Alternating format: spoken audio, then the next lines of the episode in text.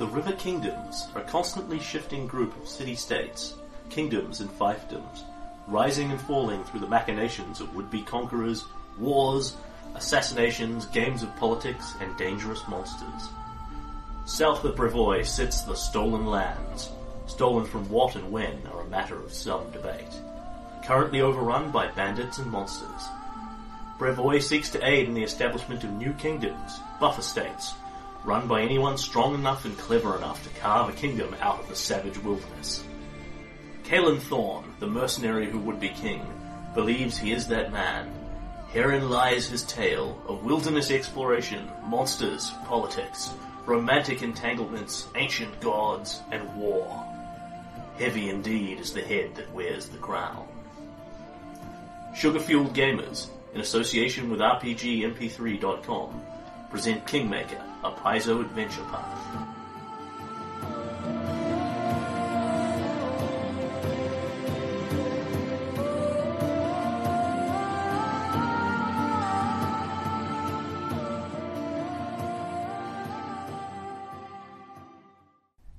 A word to our listeners. This game is often interrupted. Whenever this happens, you'll hear our editor's tone to let you know when a segment of recording has been removed until we resume gaming. Episode 61. So, when last we left you, Yes. you had completed day one of the Rushlight tournament. Yes. Uh, Tristan had come fourth in the archery, but first in the caster's ball. Yep. Kalen qualified for the Rushlight Joust uh, and um, agreed to a beer drinking side quest right up his alley. Ah, yes. Uh, And now Irrevert, for a word from our sponsors. the Clockwork King, had uh, asked you to give up your sword, your wife, and your friend, yep. or face ruin. And I had turned him down Yep, again. For some reason. Yep. And that was before the Caster's Ball, and we had the Caster's Ball till sort of, you know, 12.31ish in the morning. At which point it And then Kevin it- will hastily go crash out. Everybody has crashed out. Yep. Oh yeah, and somebody summoned Titania to dance with them. Yep. That was, which was a brilliant notion, which did not result in their inevitable death. And I trust he's duly grateful to me. Mm-hmm. well, he probably isn't because I didn't explicitly tell him I saved his life, but I did sort of gently hint that maybe he doesn't want to do that anymore. Okay, and then day two of the Rushlight tournament dawns. This morning there is log chopping. Yes. Uh, in the afternoon there is the boulder challenge, and in the evening there is general revelry. Yep. Uh, usually with something special happening, but it's not an it, Official. it's tour. it's not a contest. It is Yeah. a um, it is an event. Yep. Okay, so um, Kalen wants to retrain himself for log chopping. Yep. So, what kind of feats might be beneficial to a man seeking to chop logs? Okay, I will explain to you how the log chopping works. Thank you, Shy. Okay, so the log chopping is a test of strength and skill. Uh, the contest is to determine how many logs each contestant can chop through in a minute flat, Yep. um, and we literally measure it round by round. Yep. Um, so you get your choice of either a masterwork great axe or a pair of masterwork hand axes. Sweet. Again, to ensure that uh, it's a contest of skill rather than who can buy the plus five easiest weapon. Yep. Um, you have a fairly thick log, um, and the way this works. Alright, so they line up a bunch of logs, each one 10 foot apart. Um, you chop at the log until you destroy it. Yep. Um, Until I cut through it, presumably. Y- Yeah, but you've you've got to really cut all the way through it. You're talking about a big thick log here, Ah, yep. so it's not the kind of thing like cutting through it in one shot. It requires absurd, absurd levels of power. Okay, yep. So I chop it a log until I cut all the way Yeah, so through this it. is this is not just like cutting firewood. This Yeah. is like it's not quite cutting down trees, but it's much closer to cutting down trees than it is to cutting through firewood. So Okay. destroying one log is actually a reasonable feat. Yep. Um, you know, you would expect most people entering this contest to do it, but your average guy is not going to be able to, do, to cut, Finish a log in a chop one of minute. these logs in half in a minute flat. Yeah. Um, so,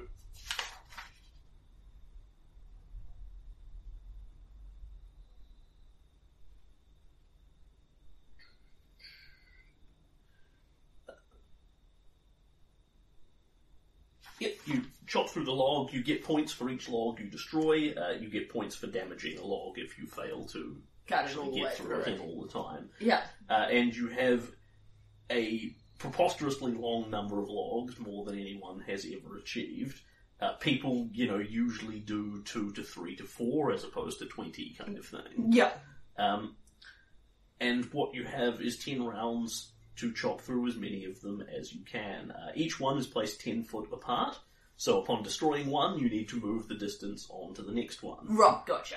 Um, they are preposterously easy to hit because they are inanimate logs, Yeah. but you still need to roll to hit them because you can crit fumble, Yeah. unless you're Kalen. Yeah. Yes, who of course can't crit fumble. Yes.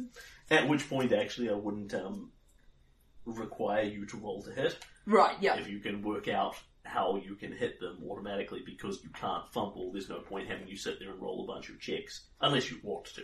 Yeah, yeah, no, that's that's alright. The um if I if I can't w- if I can't miss on a two, then um there's no point me re- AC Uh, of three. right, so no, I can't miss on a two. So there's no point because I won't crit fumble. Um, uh, spellcasting is absolutely permitted in the tournament, uh, as is use of any magical items that are not the axes themselves.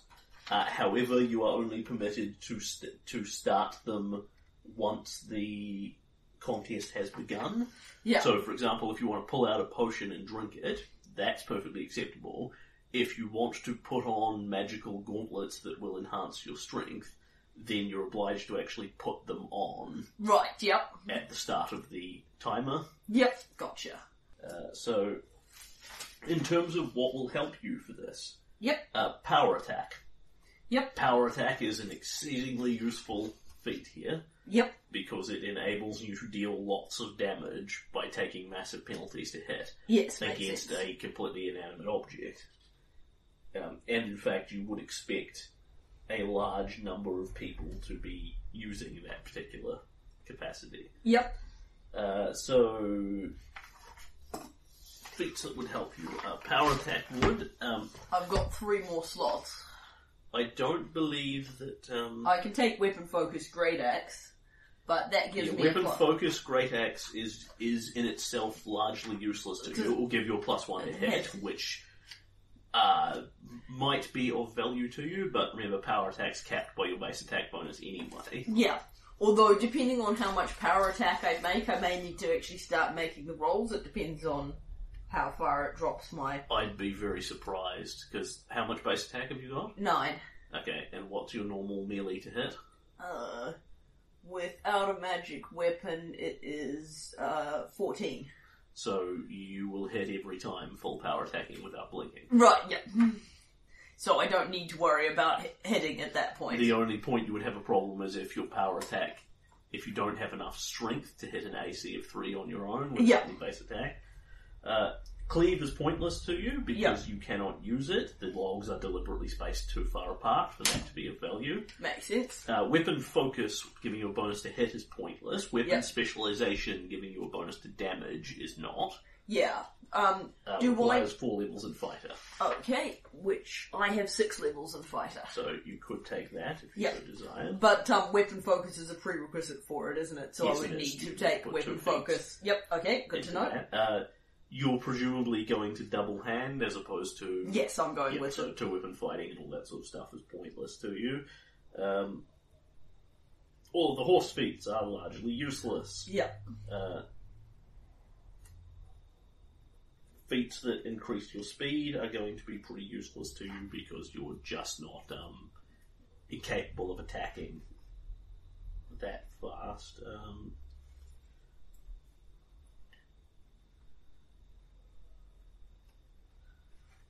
uh, but I'm thinking, what else have we got that would be useful to you here?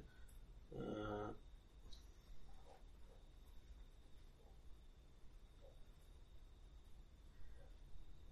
greater weapon specialization you can't have. I didn't think There so. are insufficient fighter levels to gain it. Uh,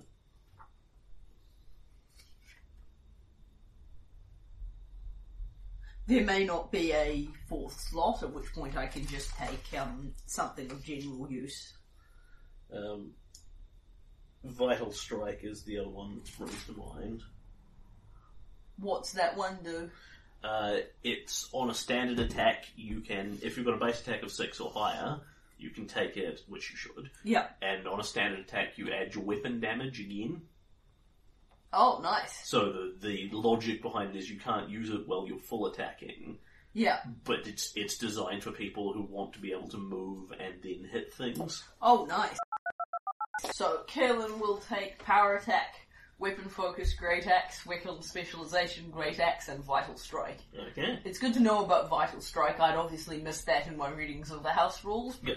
I can see that it could be quite useful in specific circumstances. So, um, yes, so Caelan spends the early, gets up quite early despite having gone to bed quite late because he wants to be ready for the tournament. He can always nap during the day. Yep. And then, um, spends the, um, the early hours of the morning working out with a, he goes and gets a masterwork great axe and, um, I'm sure someone will loan him one and spends the morning working out, out with it because he hasn't he's not very experienced with axes generally. It's not one of his um, traditional weapons, Mm-hmm. but it turns out it's a big hit- it's a big slashing wo- it's a big slashing weapon. and Yeah, it's not too It's, dissimilar. it's not something that Kalen finds um, startlingly difficult to operate.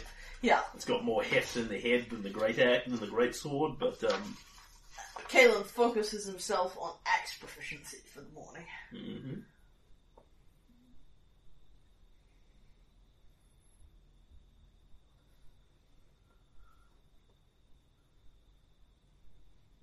Alrighty. And that is that.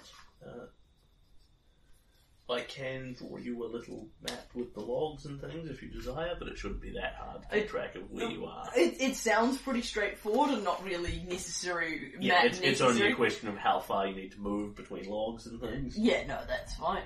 If you could somehow pull off a 10 foot step, that would be very helpful to you. But Yeah. Um, however, I will explicitly be wearing light armor for this one. Yep. So just to make uh, it doesn't seem like being faster will be relevant, but it doesn't seem Yeah, like it- it, will do me, do me It, any harm. it actually makes a reasonable amount of sense. I mean, you're going to be doing a lot of flexing and swinging and Yeah. sweating and all that kind of thing. so Most people don't go out to chop wood in the heaviest armour they can muster. so um, Kalen will wear his good old magic studded leather that he sleeps in, Uh, so, It- it- which also means he's a bit less fancy looking, but you know it's log chopping.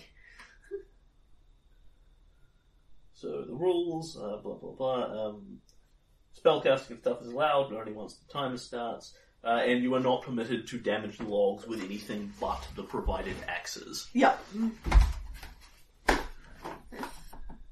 So um, monks can't go in there and use their hand. eh? No, because that's a that that's a very different um, Yeah. Contest. contest. Yeah. Even though theoretically, you know, that might actually advantage or disadvantage them slightly. Yeah. Okay, and that is all good. Yes. So, whenever you are ready, you may move ahead to the log chopping event. I am ready to move ahead to the log chopping event. Kalen doesn't do any morning intriguing. He spends the morning, you know, working on his axe, axe skills. So this is in the same little coliseum type setup that they had the the joust in. They Yeah. removed all the jousting pieces and lined up this huge string of logs across the stadium. Um, once again, you see the people in the good seats are the ones right at the head where the first logs are. Then the people in the cheap seats are all the way down by log number ten. Yeah. mhm. Um, and then there are a bunch of e- essentially ball boys hanging around the side, waiting to pick up more logs and lug them in if needed. Yeah. mhm. Uh, and that is all good. So Iravetti stands up, explains the rules again, um, and we can go through it in a random order. Caitlin can be in wherever you desire. Um, I think um, continuing to switch up the orders, I'd like Kalen to be in second Uh, Okay. because I'm keen to get underway with the log chopping. Would you like to roll to see who is up first? Sure thing. What am I rolling? uh, a d6 again. Uh, Yep. There are six opponents. Four. rattle, rattle, rattle, rattle, rattle, rattle, rattle goes the wheel. Representing the kingdom of Nivon, Darman Jot. Excellent. Uh, Darman Jot comes forward. He looks over the various axes um, and seems to really actually think about his choice. He stops and looks at the Masterwork Hand Axe and looks at the Great Axe as if the two of them are um, both of some interest to him. Uh, in the end, he will select double hand axes rather than the double handed great axe. Yeah. There's no denying this would be Cressel's event if I was, uh, you know, I didn't want to broaden it to councillors because it's a bit overcomplicated, but Uh, and this one has been um, pre-rolled out again, so I'm not going to have to sit here and make a giant tu truckload of rolls. which is Absolutely. which is just as well because it seems like it would be um, a fair a fair whack of rolls.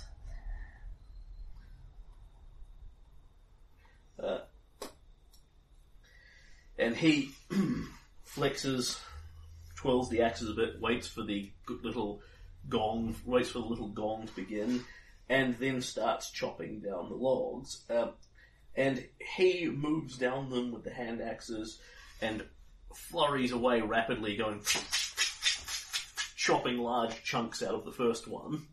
Um, chops through it, moves on. You will pretty much see he is hitting it with a lot of strength, with everything he's got. Yeah. He's, and as he moves on, he hits it quite hits the next one quite precisely, as if he's using power attack and vital strike as well. So it, Um, he is two weapon fighting with his double hand axes, um, and he swings heavily away, uh, and does a reasonable job at this. For three logs destroyed, he takes the last one down, but doesn't quite have enough time left in his minute to get on to the fourth one yep, and go what you know runs towards it there's the gong and throws the hand axe down into the ground looks happy with three logs destroyed and walks off yep. uh, so that is dumb and jot is three logs destroyed Okay. and the crowd applauds at this they are pretty happy with that performance and then it is Kalen. I'm just um looking up um power attack.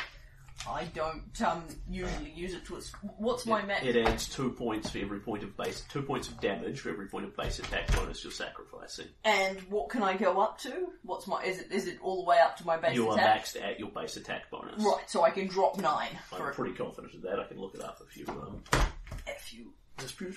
No, I don't dispute. I'm just checking because you know it's about to become important. All right, and then I've got a plus five on my second attack.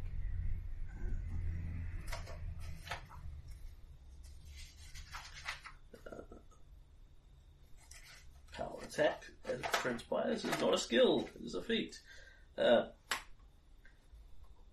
yep, the number you subtract may not exceed your base attack bonus. The penalties apply until blah blah blah. Uh, if you use it with a two-handed weapon, add twice the number you subtracted. So basically, add you are adding eighteen to your damage. Sweet. So, question about full attack, power attack. Eh? Yep, Um, if I full attack, um, if I power, mm, that's a good point actually, yeah, um, because you are stuck taking that power attack for the entire round. yeah, Um, and if you full attack, you're then taking it on all your next attacks as well, yeah. So that means which that means you might actually end up having to roll again. roll for the At, second at any one. point where you can hit an AC of three without rolling, because you can't fumble, don't bother to roll. Yeah.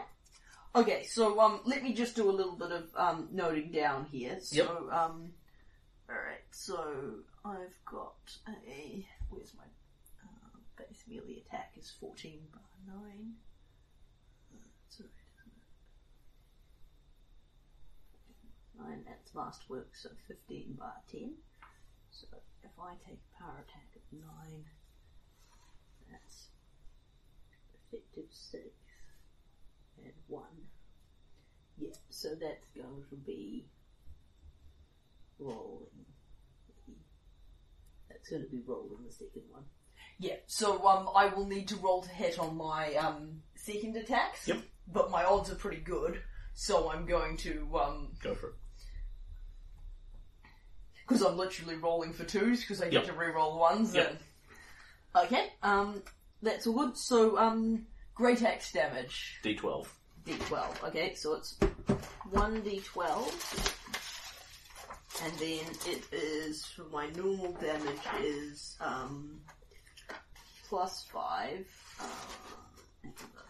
What's your strength? Uh, but, um, I've got a plus five bonus, strength is twenty. So that then adds plus seven to it. Yep.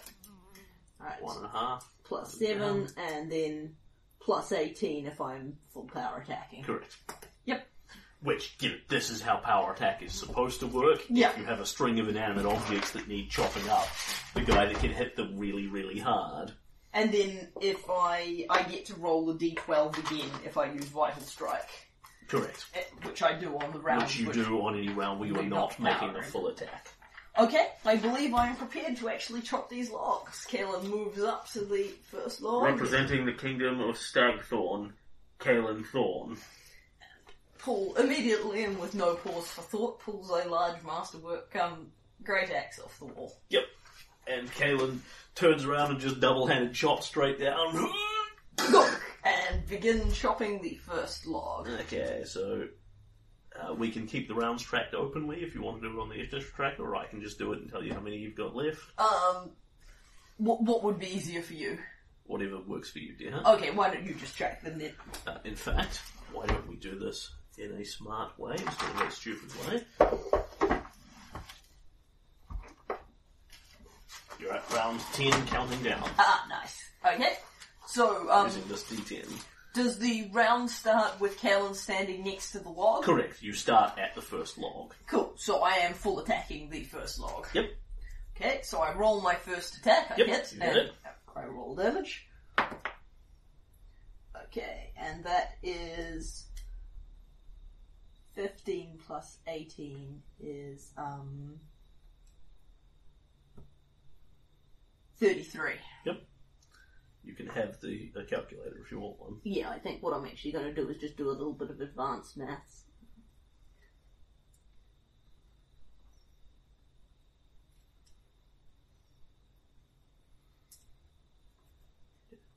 And with one big swing, you chop about a quarter of the way through the log. Sweet. All right, and then I roll to Yep, for my second attack of round one. Second attack, I hit, and I roll damage, oops, on the table, which is uh, 28 for the second attack.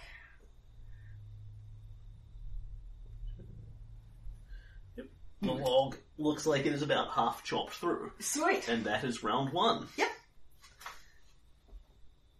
Nine to go, the crowd cheers, Mm-hmm. woo, go Kalen, go! Whack as you just, there's no subtlety or grace in this, Yeah. you just smash the big du- giant double-handed great axe through the log, chopping downward as, as hard as you can. Yeah. Okay. Same again? Same again, full attack again. Okay, so first attack, I get 36. Eight. Yep, the log looks chopped at heavily, but it is not destroyed yet. And I hit with the second one, and um, get 26.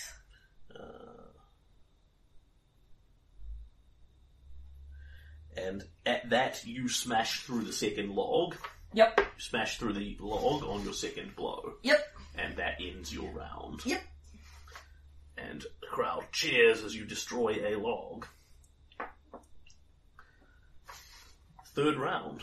Okay, Caroline moves 10 feet towards the second log. Yep.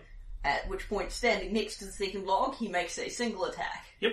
Um, so he is um, can still power attack for the He second. can still power attack, and Yep. there's no incentive not to, given you're going to hit it anyway. Yep. So I power attack and vital strike. Go for it.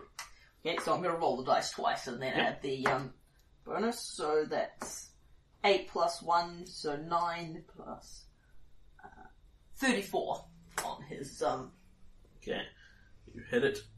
34 on your first blow, and it is damaged. Yep. Okay, and I full You may attack. Full attack it again. Yep. Oh, cock dice. Hold on.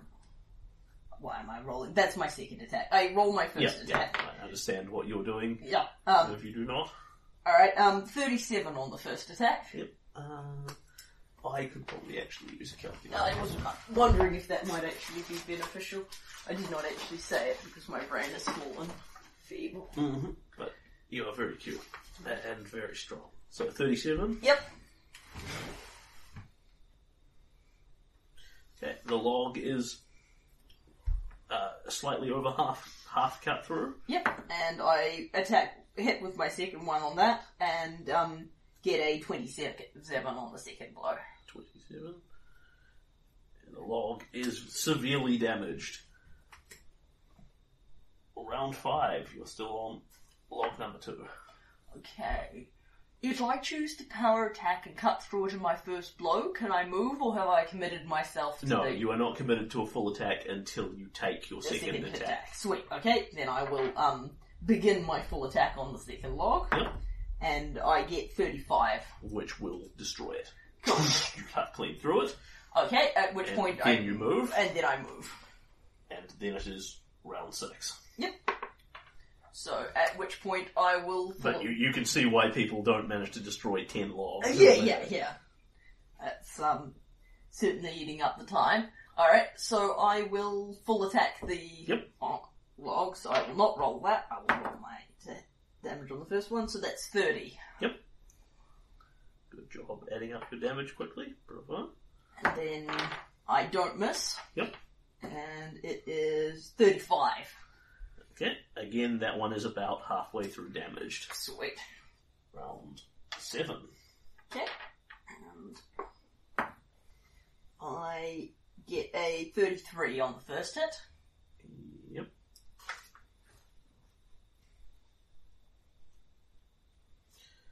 Yep. It is very badly damaged. Okay. And I roll the second hit and don't miss and get 27. I think that will probably do it. Uh, that.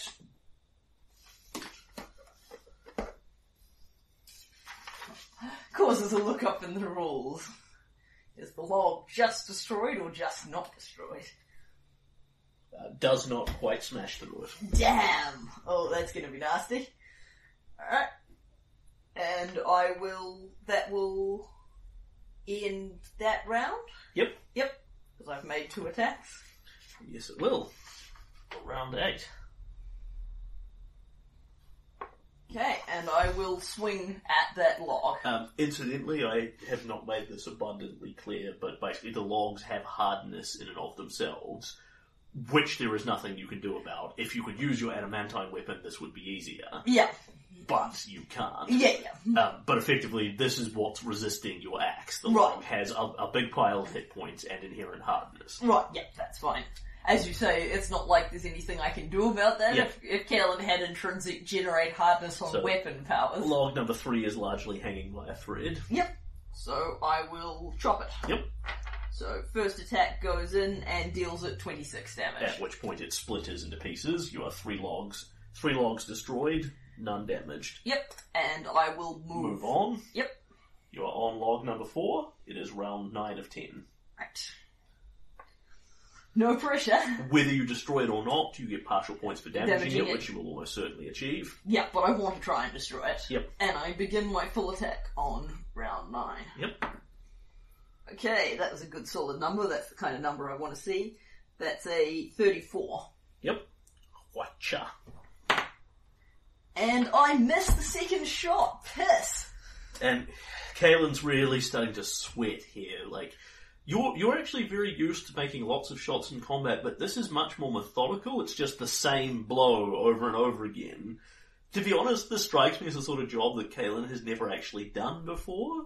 Like, you're not that domestic, so you probably don't do a lot of firewood chopping. I, I can see, I think Certainly, you're not a lumber. You're not a, a lumberjack. I- Uh, I do a bunch of, you know, um, I, particularly when the township was first doing Mm. up, I did a bunch of building things, you know, lifting things and con- general construction work around the town, holding Yeah. things and helping people. But I think even for someone as strong as Kalen, the sheer brute force that I'm applying, it, you know, I I didn't always do the same thing Yeah. exactly over and over Yeah, again. of course, in combat, you're used to dodging and weaving. That and you're I just- didn't and I didn't do it. You know, when you're not when you're not under time pressure, you don't do every single blow as hard as you possibly can. So here the muscles pull and you thunk down next to the log, just shaving a little chip off it instead. And there's an ooh from the crowd. yep. And that's that was both my attacks. That's Yep. that round. And it is round 10. Can you finish this log off? oh. It'll be reasonably difficult to do so. yeah, but we shall see. Oh, that's not great. Twenty six. Yep. Right. Let's The log looks like it is about half damaged. Yep.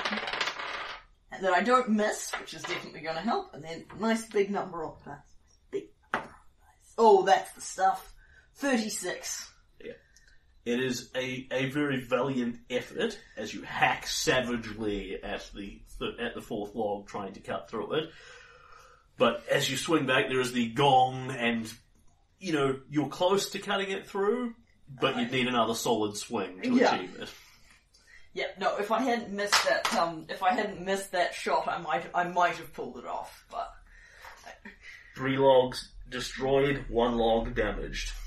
And um, Caleb will actually sag back slightly and um, go and sit down in a very funky sort of way. He'll have someone bring him a beer. And the crowd will applaud this quite enthusiastically. Yeah. That's, that's a reasonably good result as well. Yeah, yeah. I mean, I, I, I'm, I'm, I'm, I think it was a good effort. I just would have liked to get that fourth log. But yes, go go power attack. That was all. That was all in the power attack. Okay, and then we are just down to the rest of them going through. yep. So I've got my d6 here to Yep. roll. Um, Yep, go for it. I've got a three. Representing uh, three would be representing Grolton, Ord of Grolton. Uh, he is one of the guys in the joust, I believe. Yes, he, he. I remember his name, but I'm not certain if we, he's actually competed in anything. It, the name rings a vague bell, but I'm not certain if that's just from the joust or if I've seen him competing in anything. Oh, he was else. the archer as well. Ah, yes. Right. Yes. Um, he is a he is a half el- half elven man Yeah. um, who looks of reasonably slight build. Yeah. Um, I, as I recall, he wasn't very good in the archery. Uh, he had very poor luck. Yeah. He proceeded to whiff several times. Yeah. Um, which, you know, yeah, from Kalen's impression, you know, he managed to come last in the archery. Yeah. From the GM's point of view, it was because he rolled like three, three, four. Yeah. Yeah. Um, okay, and Ward will stand up.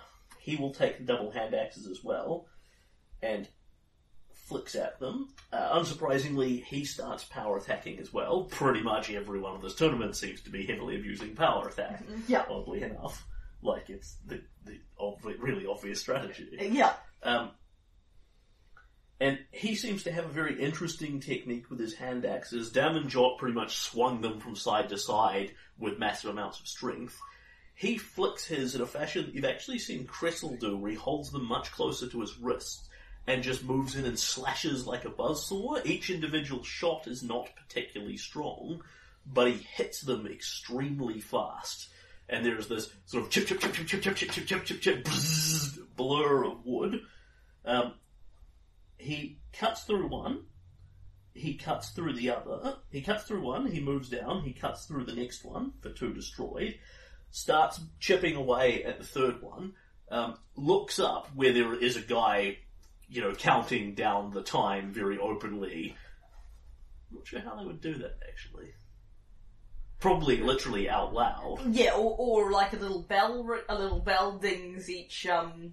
each second. D- well, it's probably a bit fast, isn't it? It's Maybe- yeah. No. I, I would think yeah, counting. counting, so yeah. there's a guy standing off to the side with a with a megaphone, very much doing the, you know, you have 60 seconds to complete this. You know, 57, 58. He has chipped away at his log, but is definitely n- nowhere near cutting through it. And then he turns around and hurls the two hatchets down the line and hits the next log, and then hits the one after that. Ha. And there's some, you know, 60, ding, and there's some sort of from the crowd. No one's quite. No one seems to be quite sure whether that's legal Is that count- or not. Whether that counts as damaging those two. I mean, generally speaking, your your um, there's nothing, there's no certainly no rules prohibiting you throwing things at them. Um, the the expectation is that you will destroy the log and then move on to the next one instead of Yeah. just damaging them. So it's, there, there's a bit of murmuring about whether this is uh, bending the rules too far or whether it's simply clever play Yeah. and this gets debated for some time, and Iravehi calls out, Conclave Okay. gets the kings together again. Okay, yep. Kalen will stagger up and go join in. He'll put down his, he- he'll leave his beer in his seat so as to look kinglier. Um, and there's some debate about whether this is um, uh, a legal play or not. Unsurprisingly, Manius Chalorn, the king of Grolton, firmly argues that you know it's it's very clear. It, it's simply clever play. It's not my fault. Your rules didn't account for it. Oh, oh, clockwork king. um, and there is some debate on this. Kalen, as a PC, do you have an awe to weigh in on either side of this? No, Kalen's not sure. It was a clever idea, and if he just hit the next log, Kalen would be all for granting it. But Yep. moving on and hitting the, it, it, it, on the one hand, it was a clever idea. On the other hand, he didn't really actually, uh, he didn't proceed through the logs. I- I- If it was just he'd finished one log and then he threw the hand axes to damage the next, that would be one thing. Yep. But uh, Kalen's not sure about that. He, he's kind of listening to what the other kings think.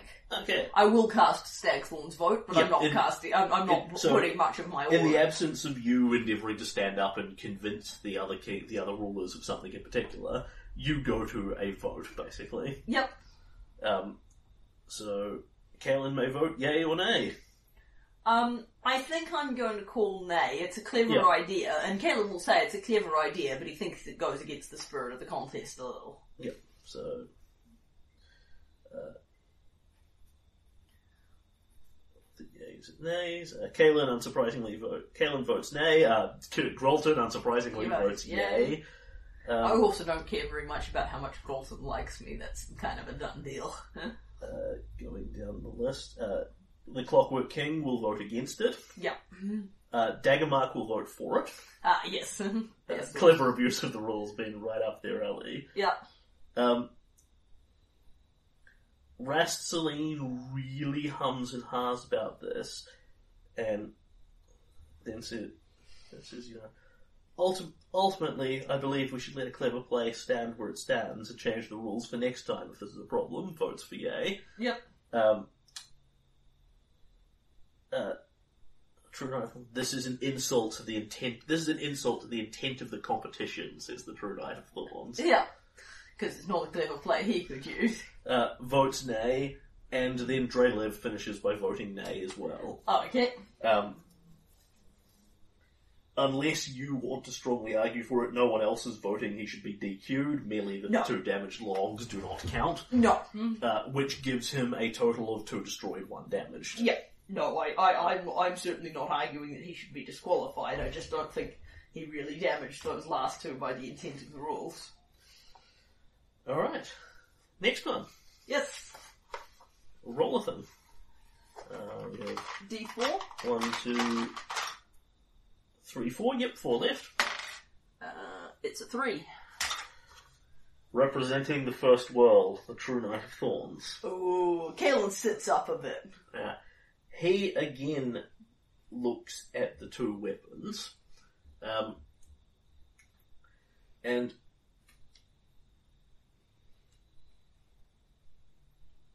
on reflection, he will take the two hand axes as well. Yeah, Um, and you see, he moves in and without all the clever grace that Ord brought to the table, he pretty much just stands there and uses, by hacks one and uses it to stabilize and swings the other one in to try and chop the tops off the log, whittling them down a piece at a time.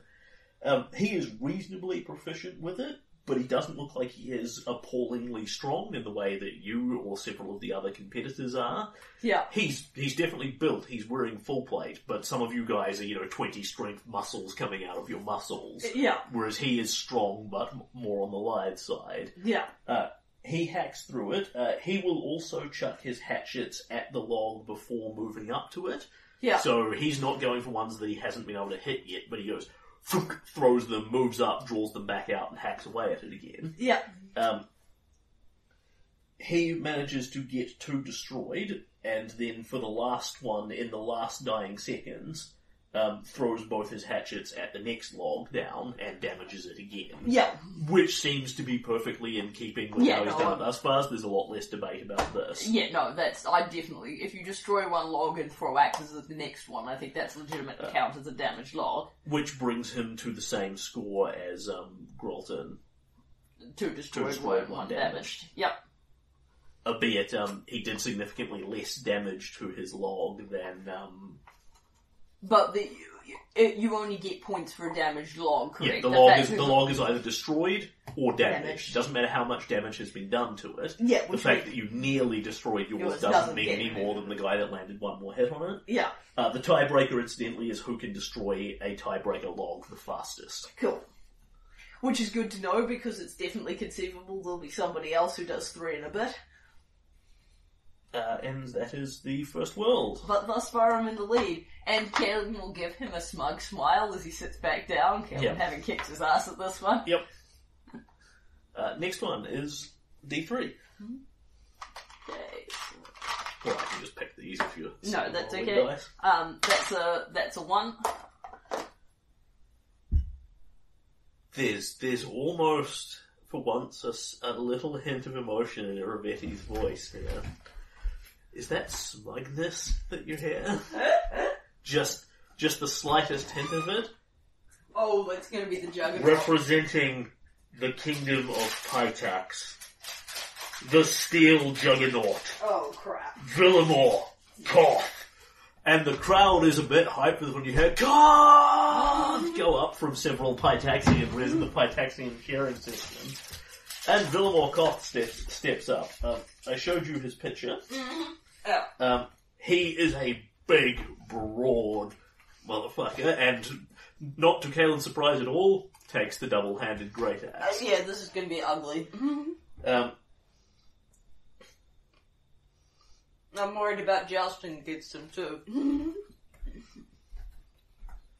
for the first round, he simply stands there and makes a variety of tweaks and things to his armor. It vents steam in places and clearly does things, but he doesn't actually take a swing at the log. For his second round, he tips his head back slightly, takes a deep breath, and then you see him go, and lets out an incredibly deep and fierce bellow. That's the one. Much, much more of a deep bellowing. It's it's a vague growl, but it echoes around so strangely in his helmet. It's hard to tell whether it's human, animal, or machine. But you've re- you've seen the style of thing before, a barbarian rage. Ah, yep, Then he picks up the axe, and on round three he starts swinging yep. and he eviscerates these things. He Yeah. power attacks them and vital strikes them, and he is really strong and really quick. Um, he is making four attacks in a round. Oh, Um, you don't know how much of this is innate skill versus whatever he did to his armor in the first round, Yeah. because you literally completely lack the capacity. okay, yeah. Actually, you don't, because that'd be engineering. Ooh, I will totally make a roll for that Uh, can you give me engineering and minus five penalty? Because because I don't extremely know stuff about weird clock science. clockwork. Yeah. Uh, so that's a sixteen. Okay.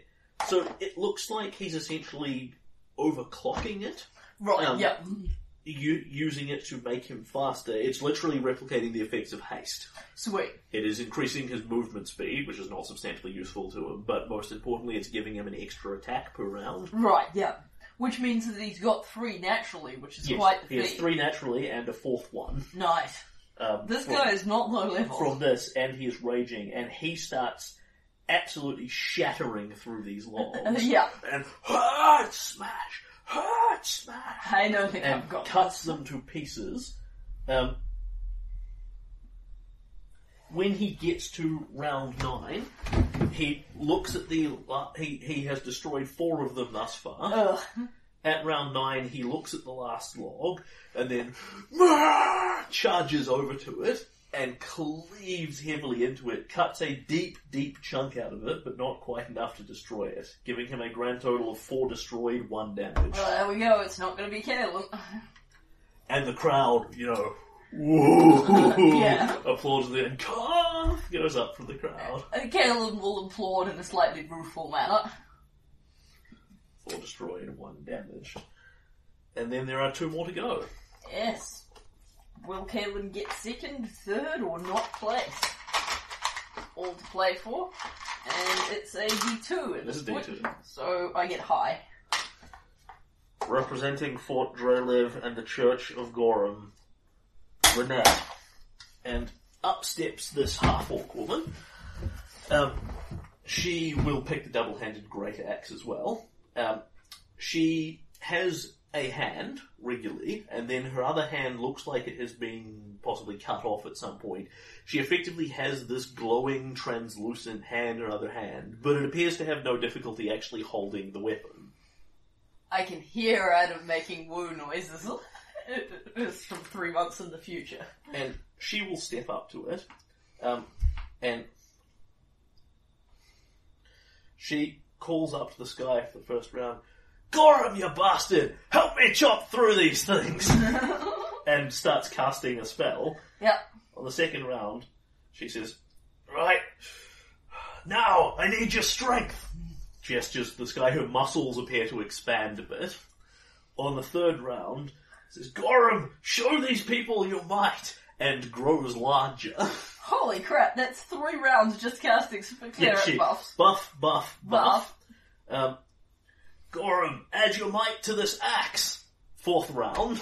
Wow. buffs as well, and then starts waffling into the um, w- starts waffling into the logs. Yeah. Now, unsurprisingly, given that she is now large size and Yeah. swinging a large size great axe, appears to have magically enhanced strength and appears to you you have no idea what she's done to the axe, but it Yeah. does seem to be shinier and sparklier and things. Uh, she starts cleaving away heavily. Unsurprisingly, each blow is more effective than anything you've previously seen, really including cough. Yeah. Although that's a pretty close contest. Yeah. Uh, each each individual blow of hers will be better. Yeah. Uh, however, she is throwing nowhere near as many attacks, Yeah. um, and she starts chopping down the line. Uh, she gets two, three destroyed, one damaged, the same as you. Ooh, tie. Interesting.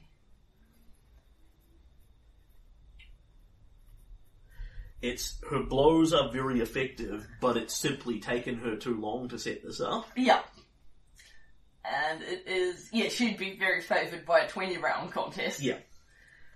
And it's finally, Dagamark. representing Dagamark, Eugenia Varadu. Oh, this ought to be a good sight. To, this ought to be a good sight to see. This little frail old grandmotherly woman hobbles up the log on her cane, and, and you can hear people in the crowd muttering slightly, and several people start laughing and pointing and jeering. Yeah, Caitlin sits forward enthusiastically and will actually, eh, eh, eh, you know, go Eugenia, Yeah. let's This see is- what you got. This is a joke, you know. You see some of the odds. Cha- the, the odds on her seem to be reasonably low. Oh, um, People- can Caitlin get a bet in? uh, no, Oh, you are you not bet- permitted to you bet. bet because you are participating. Right. Alas. Um, I could make some money. hmm? and she steps up and that one, please, dear. Points to the giant double-handed great axe as well. They hand it over. She sort of, yeah, pulls it up, tilts it over her shoulder, just about falls backwards. The crowd is sort of openly, you know, what is this crap? What's Daggermark doing? Then she just kind of seems to ignore all the mockery with a gentle smile on her face. Then there's the gong and she immediately, in a quarter of a second flat, goes woof and expands in size to large size and is now wafting the great axe more easily as she casts quickened enlarged person. Wow, nice. Um, she still seems to be struggling with the great axe as if she doesn't have that great a grip on it, as if she's not actually proficient with it. And then she brings her hands round it and you see light and fire lick up the axe lightly without burning it, then burn over her, and suddenly she wields it like a warrior born, as if she's not been doing this her entire life. Um, so that is round one: quickened, enlarged person, and, And- another spell, And some kind of proficiency spell, Oh. kind which of is good. proficiency spell. Which is a good trick. Um, the second round, she casts something else which seems to make her chop things much faster, like haste. Yep. Um, and then she begins waffling down the line with the great axe, cutting sideways into everything to damage it as much as possible. Uh, it becomes clear as she does so that she is largely reliant on her magical strength and capacities for this. She's not bringing a lot of sheer brute muscle to the table Yep. you know, the axe is big, she's big, there's obviously some strength behind it, but not monstrous amounts. As she chops down a line, she gets two damage, two destroyed, one damaged. Right. So it's a good solid performance, but it's it's the um it's Yeah, me a- and the- again- the net for second and third. Again, it was it was two rounds for her to set this up, Yeah. and she's simply not strong enough to deal out the obscene amounts of damage that other people can. Yeah. Alright. And then, However, Carolyn will applaud her heartily, ha- being happy to see what she brings to the table in a martial context. there's, there's, there's, there's a lot less mockery and a lot more applause at this, Yeah. given that she's done at least as well as anyone else here. Yeah. and then your winner from the kingdom of Pytax at three at four logs destroyed and one damaged the steel juggernaut Villamor Koth Koth. Now we will now hold the tiebreaker for second place between Caelan of Stagthorn and Lynette of Fort Drelev. And Lynette sort of steps up, um, doesn't look, it must be said, tremendously thrilled with this outcome. Because of course she can't cast all her buff spells Uh, in she one round. she has shrunk and no longer looks pat- as super bulky as she did and all the rest of it. And she sort of steps up. Well, good luck out there, soldier. Slaps hands with you. Yeah. I. And then you both go and endeavour to see who can destroy your log faster. Uh, so you are both lined up next to each other, given a single log, and it's who can chop through this the fastest. Rock, yep. And go to. Okay, so Kalen will break out his dice again and kick off with exactly the same strategy. Yeah, this is a side by side race, but I'm not going to endeavour to do both of them at the same time. Yeah, no, that's right. Pick up my twelve and dot two. There it is. Alright, and so that is straightforward to hit roll. Yep. Is uh, twenty nine for the first blow Yep. and don't miss. Followed up with a 33. Alright. It has thus far taken you one round. The log is about half damaged. Cool. Next round, Yep. uh, I get a 32. Yep. Then don't miss and a 26.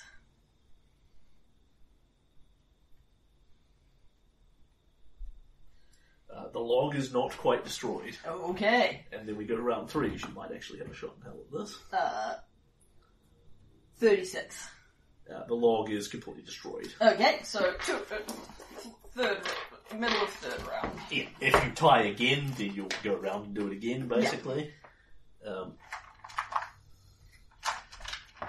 so I will actually roll her for this rather than give her the averages. So she steps up, she looks across at you, and you're dimly aware of what she's doing out of the corner of your eye. The camera focuses in as she casts Righteous Might again and gets larger, um, but doesn't seem to do any of the rest of the things. Yeah. She spends one round doing that, and then round two just chopping away. Yep. And and then round three. No. Yeah. Two rounds and three rounds in, she has done roughly two thirds of her log when Kalen with a satisfying chunk splinters through his, and the gong goes off again. In second place, Kalen of the Kingdom of Stagthorn. Hurrah! Goes up from the crowd. And I will go over and exchange another hand clasp with L- L- Lynette. Yep. Well done. Yep, she will shake with her with her real hand. Yeah. Let's do it hand in hand. All right, and that is the end of the log chopping. So Stagthorn picks up two points for second place. Yep. Uh, Pytax picks up three points for first place, Yep. and Fort Drelev picks up another one for coming in third. Excellent. So can you give us the standings at this time? Okay, uh, in joint first place, uh, Stagthorn and Pytax both tied on five points apiece. Woo, that's pretty nice. uh, in what I suppose would then be third, uh, is the First World on four, Yep. and then Mivon and Fort Drelev are both on two points apiece. Yep. Dagomark, Grolton, and Grolton yet to score. Yep. Yeah, because it's just it's just how it rolls out. There's only so many places. Yeah. The thing is, um, Grolton have come dead last in both contests. Yeah. Albeit dead, albeit it, it is a three-way tie at the bottom here of two damage, two destroyed, one damage between Grolton, the First World, and Dagomark. So, Yeah. But there we go. Ken's pretty happy with that as a result. But yeah, like Mivon, Damon Jot was only just behind what you and Lynette accomplished, but it's But- enough to cost him the point. Yep. There we are. Yes, I was feeling quite confident. I was feeling moderately confident until I, but I'd forgotten about Cough. bloody cough.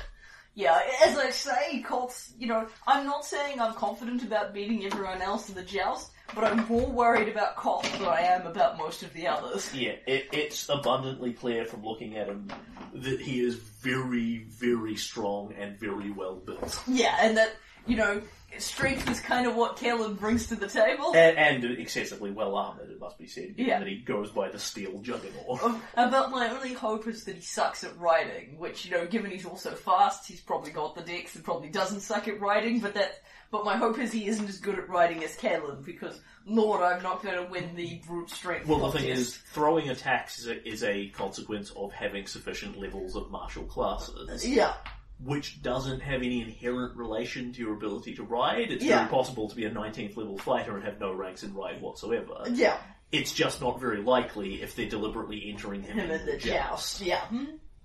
I mean, it's it's not stupid because if he runs on the theory that, that he can, as long as he can keep his seat, he can hit someone hard enough and just unhorse them every time. Th- that's what I'm hoping for because if the alternative is he also, if he's um incredibly strong and rides well, I'm probably a cooked chicken. well, Uh, also, I mean, there is some question of you know, like it's a drunken joust. You know, does alcohol? That that is a fine question. Can- One you'll can- have to look at when you get there. Yeah, can he drink? I mean, presumably he can in some manner consume liquid, but can he get drunk? Because I'm pretty damn certain Uravetti could drink me under the table without blinking. Whatever he is, I don't think he gets drunk anymore. Okay, and that is the log chopping done. Yep. It is day two midday. Yes. You may accomplish anything you wish to accomplish, or you may move on to the boulder challenge. Yeah, I think at this point, given what's been going on, Kaelin will go off, have an excessively large lunch, and then have a bit of a kip until the boulder challenge Yep. because it's been a. and Actually, he will um, have a nap with the kids because um, Oh, snoot. it's probably around one of their nap times, so he will cuddle up with his children and, and snore loudly. Yep. I figure, you know, there's probably a lot more than getting taken care of by the nannies on this thing, but I figure, you know, Bryn is certainly interacting with them a fair bit, given that I suspect she's still at least part-time breastfeeding. Mm. And, um, I see Kaelin is sneaking off to cuddle them periodically. Okay. And you wanted me to drive Bryn for the boulder challenge, which I'm happy to do so. Yes, um, I I, have, I have her methodology and yeah, I, I, I, I am... I, I hope that doesn't put, put you under too great a burden, for not particularly. Uh, this is another one where I'm not rolling the, all the NPCs. Okay, cool. Hmm. They they have pre-rolled results on there. Yeah. So, um, Kalen will be the second on this one in terms of watching what's going on. Yep. He may not be the, because he's very engaged, he may not be the best possible spotter, but But then I didn't even declare a spotter for the Boulder Challenge. It was going to be Bryn if it had come up, but nothing in particular happened except much, much log shopping. Okay, and so we go to the boulder challenge. We will actually see Kalen in the audience holding up little Micah. Ah, ah, ah. He says that's his wise contribution that he spits up on you a little. yeah, well, that's that's how he rolls. Let's see. Um, how old is little Micah now? He is. Oh yeah, they've actually they've actually had a few months, haven't they? Because it was um. Yeah, so he's he's like um six or seven months old, I think. At Yeah, this which point. is about perfect spitting up. Yeah, yeah. So the point is, he can hold his head up, so Yeah, I can hold You've him up. given him some some very mushy fruit, Yeah. and he's enjoyed it, and then later it's coming back out, won't you? Yeah. But he can hold up his head and sit up and do shit on one wink. Yeah. Let's watch Mummy together. Be welcomed to the boulder challenge, a test of strength, of skill, and of cunning. Mm. and the rules of this are explained to you. Um, there is a boulder here. It is a completely unnatural, heavily polished, perfectly spherical stone. Um, and they have a couple of these sitting around spare in case anyone breaks them in the process. Yeah, you're not supposed to, but presumably if you accidentally do, they need a player. Correct. Um, so the boulder is about is is a sort of eleven inch diameter, so it's about yay big. Yeah, you're talking something the size of a basket, uh, a little bigger than a basketball, yeah, and made of absolutely solid stone. yeah. Uh, it is meant to be hard, heavy stone as well. It is a 30 pound boulder, so that's about. Uh, i i- that's not excessive, it's like 20 kg, so Yeah. a strong person could pick that up with ease yeah. but doing cunning things with it while you're doing that. Um, and over by the Colosseum, um, people have obviously come in and set this up since the last one. Away from there's a starting line drawn, and then there's a series of three holes. There's a big one that's close, a medium one that's in the middle, and then a very small one that's 70 foot that way. um, all in a relatively straight line from each other. And so the contest is you have two rounds to get the boulder into one of the holes. Uh, the big one is worth the least points, the medium is worth more, and the small is worth the most points. Um, and like the caster's challenge, this is supposed to be entertaining as well, so you can use some sort of cunning skill to add to your performance and improve your result in the process. The only rule of this is that you are not allowed to touch the boulder with any part of your body. Right, yep. Any other method of getting in is fair game. So the trick is, it's mid, it's mid heavy. You've got to do this really fast because you only have two rounds to get it to where you want it, and you are not allowed to touch it with your body.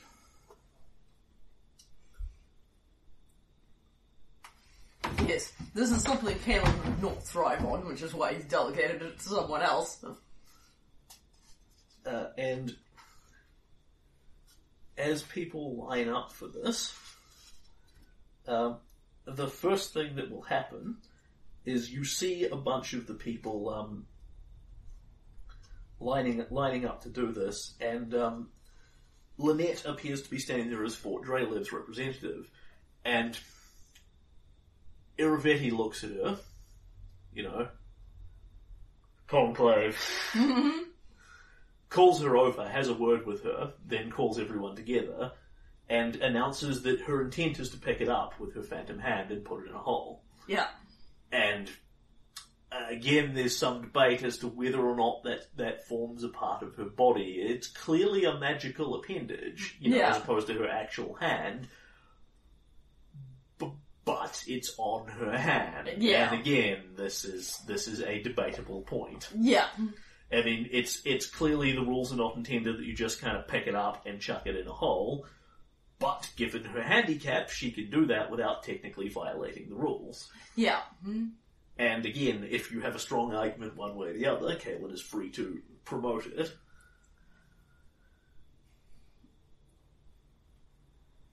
I'm gonna. s- uh, My thinking is that is a part of her body. She w- she wields it in combat. It's it's it's it's her second hand. Yep. Do you want to endeavour to convince others of this? Um, I think Kalen will say as much. Yeah. But not parti- put any Uh. particular weight on it. Can you give me a diplomacy check, in fact? Because what it basically is, is everyone puts their oar in and says, yes, it clearly... I mean, Draylev obviously says, no, it absolutely clearly isn't. It's a magical construct. Yeah, twenty three. Yeah, uh, and you get a sense motive check here as well.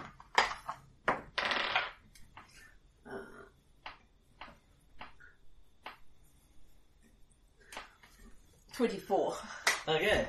So, These are all the practice ones. The really interesting conversation is going to be when we get round to can you get drunk when you don't know Uh. a, you're a couple culprit? of people seem ambivalent on this. Manius Chilorn literally leads off his, his pontifications with, well, you voted against my champion. Yeah, mhm, And he says, that is not the intent of Conclave. yeah, Um, and the, and Drelev and Chilorn bicker about it, yeah. and and you hear, you you hear from Hannes Drelev. That's right, always ready to abandon the battlefield when things aren't going your way. And the two of them glare at each other a bit.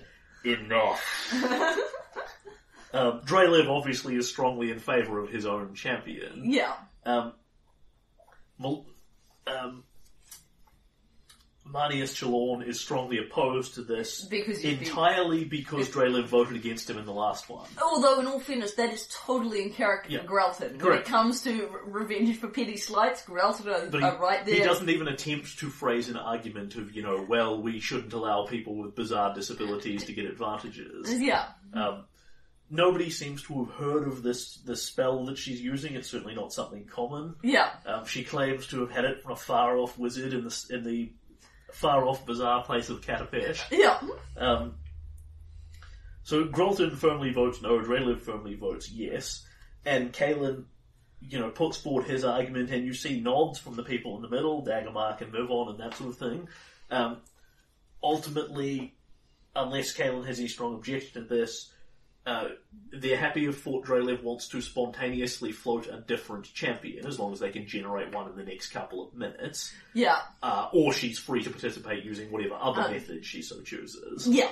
I- I just, I, I think that it, that is a hand. It may, it may be a magic hand, but I, and I'd feel differently if she was creating it for the tournament, but it's a permanent hand. And Drelev looks at and Iravetti says, I concur with the King of Stagthorn's assessment. This will not be permitted, gets the count. Inform Lynette that she may participate if she chooses, but may not use the, any methodology involving touching the boulder with her phantom limb. And Drelev says, looks at Iravetti, gives him a smile, says, Of course, O Clockwork King, you know, you are so wise in your judgments, you know, forgive an ignorant man. And you can see his teeth kind of grinding as he Yeah. does it, like, I have to kowtow to you because you kicked my ass, but fuck. Uh, you get the impression he has deliberately picked Lynette for this job for the sole purpose of screwing the rules. yeah, Um, he goes over and, and has a conversation with her that you don't hear. She doesn't seem all that worried. She just Yeah. kind of blows him off and, and makes a no, no, no, it's cool, it's cool, it's cool. she's just gonna have a go anyway. She apparently has some other methodology. Good I think I should girl. pick this up from this. She already has another methodology prepared on the, The assumption option this that- wouldn't work. But it Wow, will probably class. gen- it will probably generate worse results than what she was originally going to do. No, but she because there's already has nothing a that bad- hard about I pick it up and I throw it in a hole. But it, she already has a backup plan. Carolyn, you know, Carolyn's generating some serious enthusiasm for this woman at this point. I mean, there's certainly an argument I already have enough nutty Gorham nuts on my council, but um, she, she's badass. Okay, so you are permitted to. You start standing in front of the boulder. You're permitted to have any tools or things out that you want, Yeah. and then you have two rounds to do it. So who's up first? Want to roll for it? Uh, yeah, I think we'll have um, Bryn on fourth to build up the drama. Okay. So um, this is six again, right? Yep. We get a four. So that is one, two, three, four. Um, I'm really enjoying this. Lars Olvin, Wizard of Pytax, and Hang on, I haven't seen this guy before, have I? No, you have not. He hasn't marched out with their people or anything like that. Yeah. And when he steps out, um, he's a half elf, but very young. You would peg him, if he was a human, at being literally like 14 or so. Yikes. So he is very, very, young. you know, as a half elf, he's dealt as Yeah, yeah, 20 20 or instead. so. But he's very, very young to be here for this. Um, and. My apologies.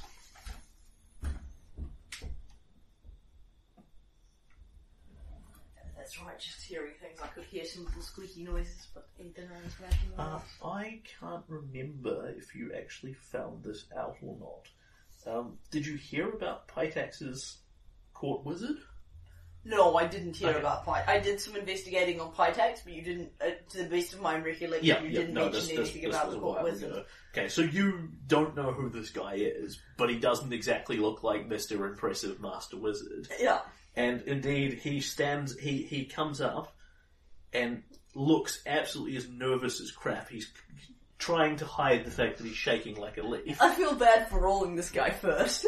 he pulls out a scroll, um, and the gong go and looks at it, and the gong goes off, uh, and he starts muttering and waving his arms, and the scroll begins to glow slightly, and he endeavours to activate the scroll that he is casting. yep. Uh,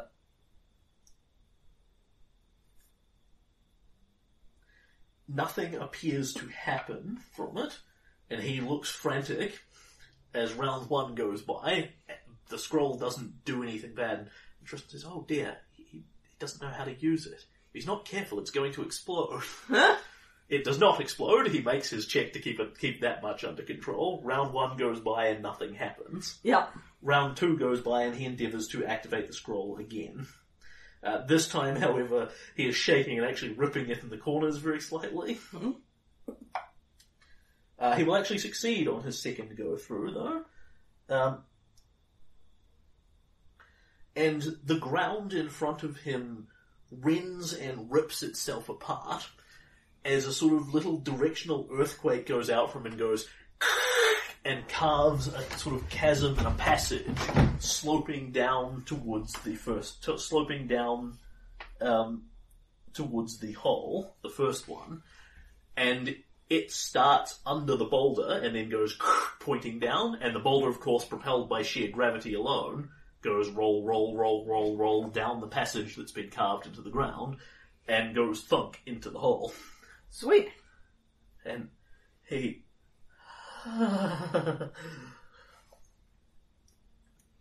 First hole, success is granted. And then the guy, the, the, the person running the event goes over, has a brief word with Iravetti. Um, Iravetti kind of waves him off slightly. and, There will be a brief pause while the field is repaired. Yeah. And the crowd sort of claps reasonably enthusiastically for him and plows off and goes, and then sulks off the field. Yeah. Uh, he does nothing to earn any bonus points. He is far too nervous for that crap. Yeah. Mhm. So he gets a, he get, but he gets a minimal success. He achieves a minimal success for a result of three points for that. Yep. Um, Then, and next one up. yep. Uh, it is one. representing Dagamark, Chantel. Uh, and a woman comes forward, a human woman. Um, looks like she basically lives very much in the wilderness, has long slicked back hair that actually still has a variety of leaves and that trapped in it. Um, she steps forward, sort of cracks her neck a couple of times, and takes out a big long great club Yeah. waits for the gong. The gong go well. There, there is in fact like a fifteen minute pause as people run out Yeah. with shovels and dig up some of the field and patch it. And everybody waits and stalls around. When that's done, Yeah. she goes up, pulls out a great club, puts it down like a golf club, looks at the looks at the thing, lines it up, and spends the first round lining up her shot. Uh, then.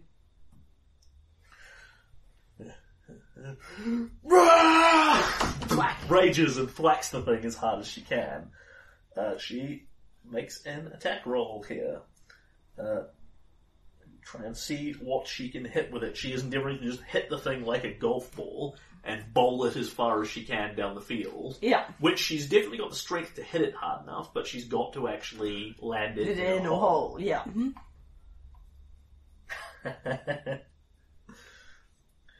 and she goes, "Rah!" completely loses her focus on this, swings, and the great club smashes into pieces as she hits the boulder so hard that it cracks Huh? and the two halves of it roll about five five to ten feet forward and go tunk tunk on either side, and she's left holding this stub of great club. This guy looks. Uh, no successes, zero points. Rah, throws the great club down, jumps up and down, rah, swears violently in what sounds like something in the neighborhood of a Abyssal Yeah. Good and show. Then, and then storms off the field. The crowd is quite enthused for the show, if Yeah. nothing else, but as she failed to put it in the hole, Yeah. that is zero points. Yeah. And there is a brief pause while another boulder is lined down. And I imagine the um, remains of her club is dug out of the field where she jumped it into the Yeah. ground. yeah. Alright. Number three. Yes. And then it'll be Bryn. Um, so. Oh, I should have used the D4. This is three. One, two. Uh, that would be Lynette. Ah, excellent. Renette, representing Fort Drayland, Renette. And as she steps forward, she she waves with her phantom blue hand, and, Yeah. the, and the crowd sort of uh, mutter, mutter, mutter, slight boos, Yeah, get mutter, mutter, him. mutter. Kill him, she is. As she she deli- but she's deliberately like waving it round at them. And look at this! Yeah. I'm totally gonna cheat. I'm sassing you. Uh, and then she moves up to the boulder, um, waits for the gong, and then uh, holds up a. I can't remember what the holy symbol of Gorham looks like off the top of my head, but nonetheless, She holds up. she all holds of up the holy symbol of Gorham, and she says, "Gorham, make this stupid thing move for me. Bring it life." And then she reaches vaguely towards it and waves her hands over it and casts something on the boulder, which begins to actually make little jumping up and down motions like it's now alive. it. Huh. Um, and then she says, "Right, go, go!" and points forward at the hole. Get into one of the holes. Go, you little bastard. Go. And the boulder hops up and down a couple of times and then begins rolling forward. Um, it, however, is not really designed by nature to do this sort of thing. The soil is quite soft where everybody has carved away and, and jumped up and down on it. And the boulder spins kind of erratically here, and she endeavors to keep it under control as she endeavors to push it back towards the furthest away hole. Yep. Well, there'll be a lot of points if she pulls it She's off. not moving it, she's merely standing at the end. Well, she's actually running along just behind it, shouting at it and Yeah. waving her fists as she goes. So it's just like trying to steer a bowling Uh. ball.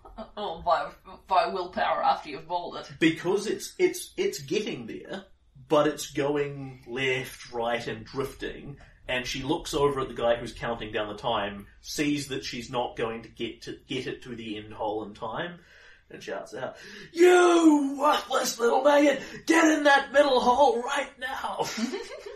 and it rolls into the middle hole instead of the last one. Yep. She does not quite have enough control over it to get it to the back one. She gets the middle hole, and then endeavours to add to the entertainment by making her profession soldier check to shout orders at the hopelessly stupid object. Yep. Kaelin thinks this is fantastic entertainment, whatever her role is. Uh, she does not succeed on her additional skill challenge. People are not really sure what's going on. It's the amusement, you know, some people. Kaelin thinks it's Yeah, some hilarious. people think her shouting soldierly instructions at a boulder is kind of fun. Other people think it's stupid because the boulder clearly can't hear her Yeah, because they don't understand that it probably can. yep. Kaelin cheers enthusiastically. Uh, so she gets the second hole, does not get her bonus point, and gets a Best score so far. what is that one? But there's a three point result. And, uh, yeah, Lars should be on a two point result. Oh, right, Being that number makes 12. That makes more sense. I was about to say, hey, eh, eh, eh, that seems kind of inequitable. Yep, she does not make her bonus point. Yep.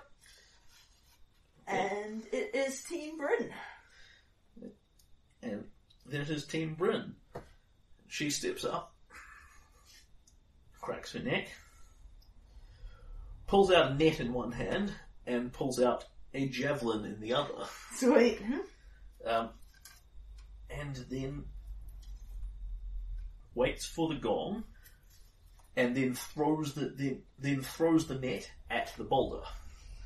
Uh, she is trying to do a bunch of different things here. So she throws the net at the boulder, and then as it wraps vaguely around it, endeavors to, as quickly as she possibly can, jam the javelin into some of the holes of the net and lift the whole thing up. So she's now got on a lever and pulley type system. Sweet. Uh, unfortunately, she has to hit it with both of these things to actually achieve this. It's an inanimate object, but she is trying to do both at once. Yep. So I am happy to roll these for her if you desire. Yep, that's fine Uh, with me. put a character in front of me. Okay, so she makes an attack with a net, uh, and then makes her secondary attack with the javelin. Uh, she will hit with the net. She wraps it successfully, vaguely around the boulder, and then she stabs the javelin through a couple of the holes and lifts it up. And that is all of round one. Yep. She has the she has the thing basically on a sort of impromptu fishing line Yeah. on her javelin, which she's holding in both hands on the net. And people, you know, seem to clap a little at this, although they don't quite see how this translates to getting it in the hole.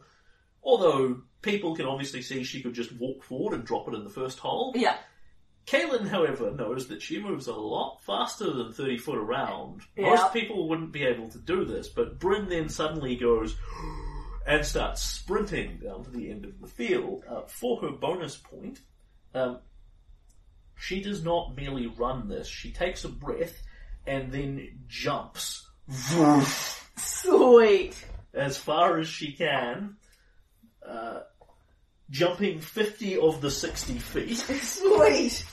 halfway, like like three quarters of the way down the length of the stadium, and the crowd sort of Woo. Yeah. at this. Caitlin, Caitlin doesn't cheer too loud because he's holding a baby, but Caitlin cheers and woos and claps and waves Micah. and then from a range of ten lands ten feet away from the last hole, the smallest one, and endeavors to fling the fling the whole set up, basically flick the net so that the boulder flies out of it and into the hole. Yep. And she is now making an attack roll against it with an improvised weapon, effectively. Yep. albeit she is nice and close to it, so. Uh, and that will not do it. Does she want to spend a hero point? on Um, this? yes, she does. Um, Caelan's okay to give her one of his. Uh, She's still got a, a full three, so. Okay.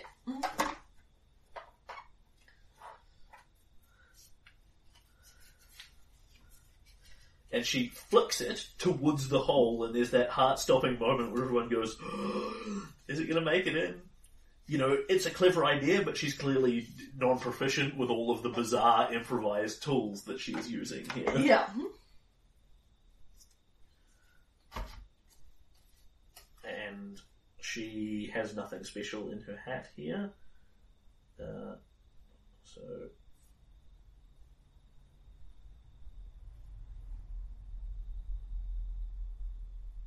Oh, actually, she might have something special in her hat. I need the hero point doodad, which I can probably find in here rather than looking it up highway. One moment, Paula. see if I can work out what it is. Divert strength, the forge's strength from many sources. Yes, but um,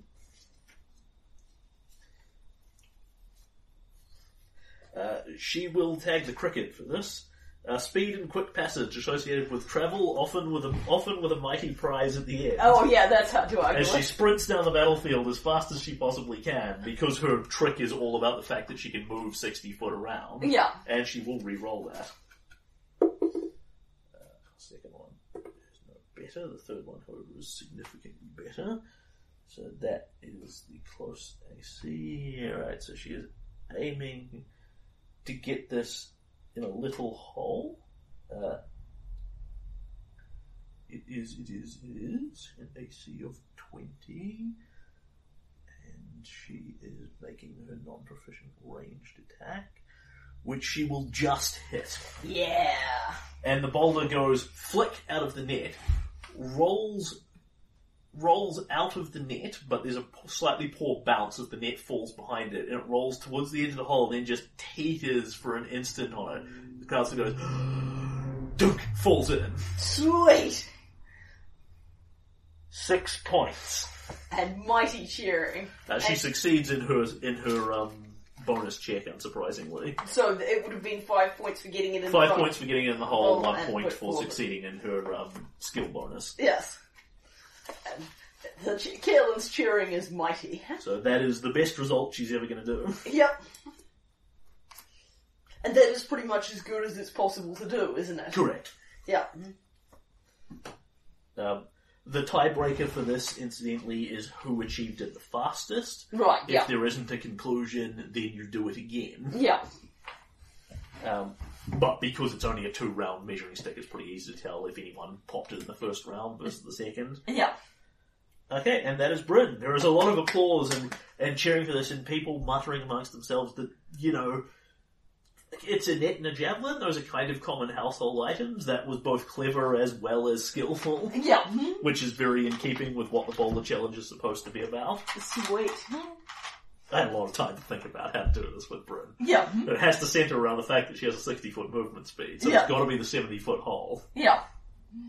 Because the thing is, throwing the thing from back there towards the end hole would be impossible. That's the you're now at like minus 30 to hit for range sort of thing. Yeah, absolutely. Okay. Alright, I'm rolling a d3 for. Yep. Uh, Next challenger. Hang on, um, is it a d- it is a d3, isn't it? Uh, we have Grolton and Mivon, so D2. right, okay. Oh, and the True Knight of Thorns, D3. Yep, okay, so it is, um, two. Okay. Uh, that would be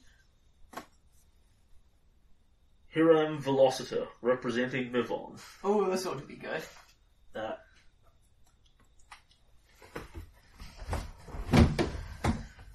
so he steps forward, stands in front of the bowl, the gong goes off, and he begins waving his arms dramatically and intoning a spell.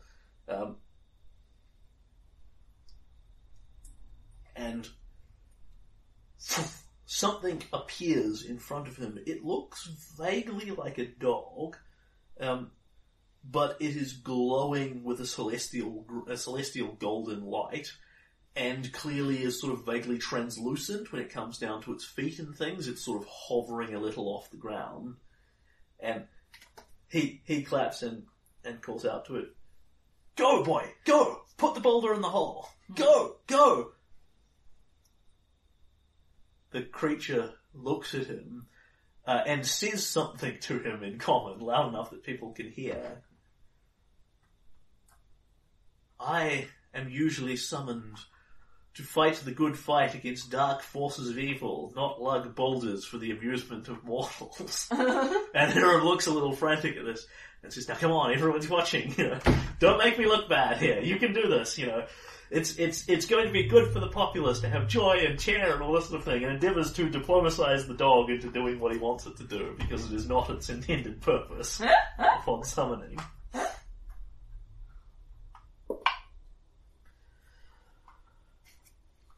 And he says, "Come on, come on, you can do this. It's it's all for the greater good. Think about the greater good." The Archon creature looks at the boulder, looks at him very well, goes over to it. In my own time, gong signals the end of the thing. The dog picks it up and goes blink, vanishes. Blink appears down by the end hole and drops it in the end hole with ease. He's now standing directly Uh-huh. Yeah. over it. He just drops it with no difficulty at all. Alas, on round three rather Yeah. than round two. And Hiram He sort of did that on purpose, didn't he? yes, Yeah. well, he failed, Hiram failed the diplomacy check Yeah, to yeah. get him to do what he wanted. Yeah. And Hiram sort of shrugs, looks looks around, makes a vaguely apologetic gesture to the Yeah. Lebanese camp, and people applaud. Yeah. Uh, Well, if there's a, I wasn't expecting this tournament to have a don't screw with some uh, be careful what you summon theme, but it's definitely gonna be careful He's, what you he's summon theme. summoning a celestial um, creature. Like, Yeah. Kalen is not that informed about it, but you would guess it is a celestial creature of some kind. Yeah, And it's not commonly used for this sort of task. yeah. It's not what the summon monster spell is designed to do. On the other hand, at least he's not setting it on fire. So he achieves zero points as well, Yeah. um, having failed to basically get it in the hole, in, in any of the holes in sufficient time. Mhm. Uh, and that is that. Uh, next one up is another D2. It's Wiggly is up. High. Up? Uh, high. Right. Thank you. Representing the first world, the wriggling man. Yikes. I don't like that guy.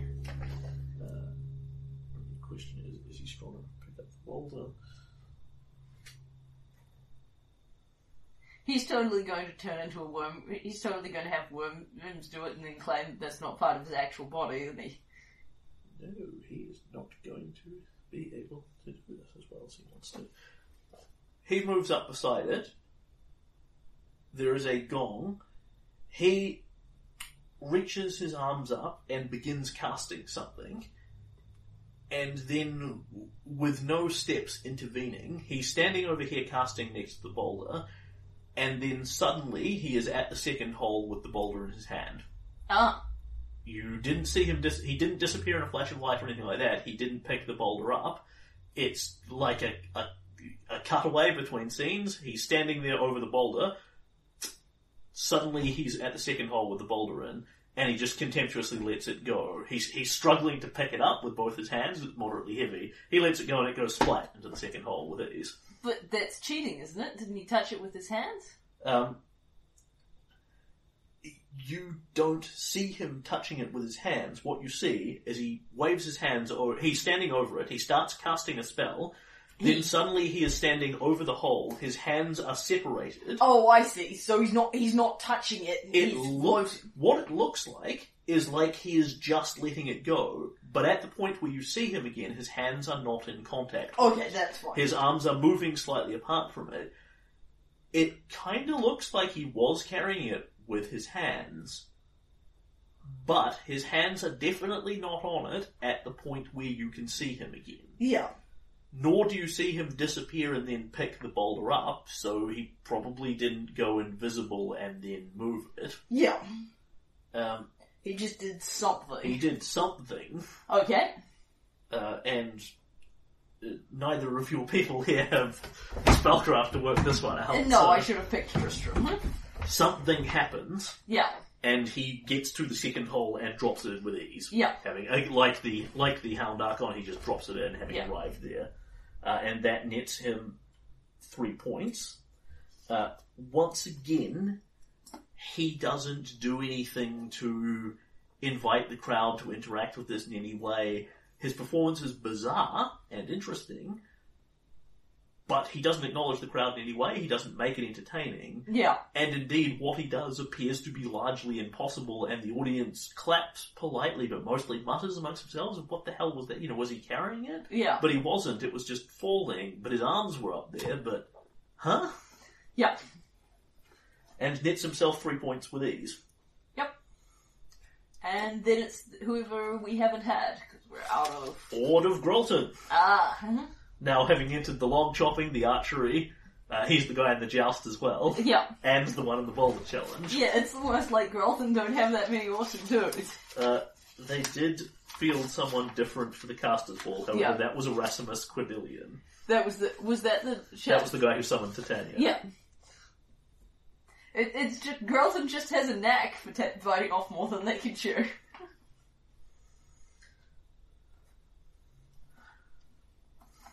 Um, and Ord stands up in front of the boulder.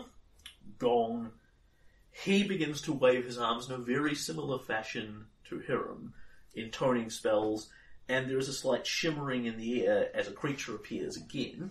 If it's Titania, I'm not bailing him out this time. Uh, it appears to be a very large ape of some kind. Okay, that's alright then.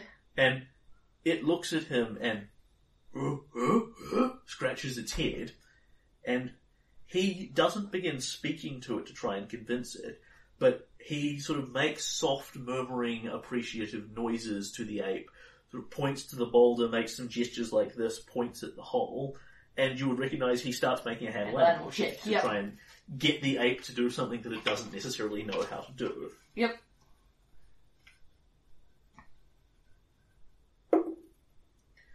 And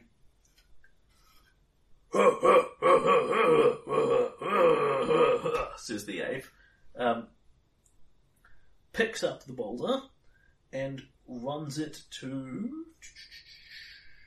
Uh, that is not quite high enough to give him away at the end. He's trying to encourage the ape to go as fast as it can, and it begins sprinting and running because what essentially happens here is he spends the first round casting this, but as soon as the second round starts, the ape immediately appears and starts doing things. Yeah. It doesn't have to wait on that because that's Yeah. how the summon spells work. It grabs the thing, runs down to the middle, or, or sorry, endeavors to encourage it to go further. The ape looks a little confused. He glances over where the timer is going and, and goes "Urr, urr," to the ape and makes a smashing gesture. And Yeah. The ape goes "Urr," and throws the boulder into the ground in Yeah. the hole, then jumps up and down on it several times, hooting and hollering. Yep. Uh, so he gets it in the middle one. The crowd applauds, applauds this quite enthusiastically, Yep. both for Ord's um, actually getting the job done and his very entertaining ape dances and animal handling skills Yes. Very uh, netting him a grand total of four points. nice. And Bryn, in a satisfying manner, kicks everyone else's behind. Bryn does indeed kick everyone else's behind. So, the boulder challenge. Your winner, Yes. St- Kingdom of Stagthorn with Bryn. Yes. Uh, in second place, I believe, is. Uh, in second place is Grolton, picking up their first points. Oh, nice. For Ord, picking up his four. Yep.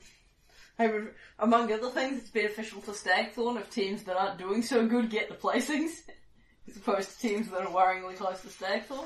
Uh, And then who's our third man? In third place um, is a tie between Lynette of Fort Dre Live and the Wriggling Man. Ah, However, the Wriggling Man goes over because he did it in one round flat, right, okay, he Oh, did. apparently. Right, yep.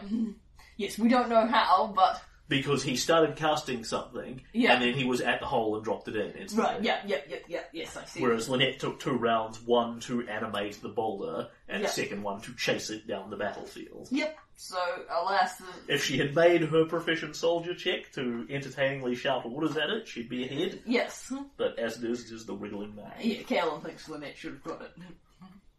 But, um, then he doesn't want the Wriggling Man to get any points. He wants the Wriggling Man to go back to his exterior dimension plane as quickly as possible. Okay. Mm-hmm. And that brings us to the end of the boulder challenge. Yes! At which point Stagthorn is Stagthorn moves into a clear lead of eight points. Yes. Uh, Pytax and the First World are tied on five for next. yep. Then Mivon and Grolton both tied. Mivon, Grolton, and Fort Draylev all tied on two points apiece. Yep. Um, not that there are any prizes for coming anywhere but Uh, first, but no. for ranking purposes. And Daggermark still on nothing. Yep. Poor old Dagmar. It is kind of my fault for disqualifying their archer, but, um, you know, they, they have had some Just because he was cheating. but they have had some poor fortune in the form of there's no prizes for fourth. And Kaelin will see uh, Lars Ulven, the little wizard kid, um, Yeah. go over and, and have a conversation with Iravetti where Ulven shakes like a leaf and makes very apologetic gestures. And Iravetti just sort of stares him down for a moment, waves a single dismissing hand and just walks off. yeah. Lars Ulven shakes a bit more and then retreats from the Colosseum. Yeah. hmm? He, he did get two points, which didn't put him in dead last. Yeah. And you will also see Hiram Velociter over there talking to Rastaline and Darman Jot, his colleagues from Mibon. He is gesticulating broadly and waving his arms happily and making some sort of barking dog motion with his hands, and they all look relatively happy. Yeah, yeah, but the thing about being Vivon is you don't have to give a shit if you didn't do particularly well in this tournament, you'll get it next year. Uh, Chantel from Dagamart goes over where Eugenia, you know, puts a sort of uh, a, um, there, there hand on her shoulder and pats her a couple times. Chantel Yeah.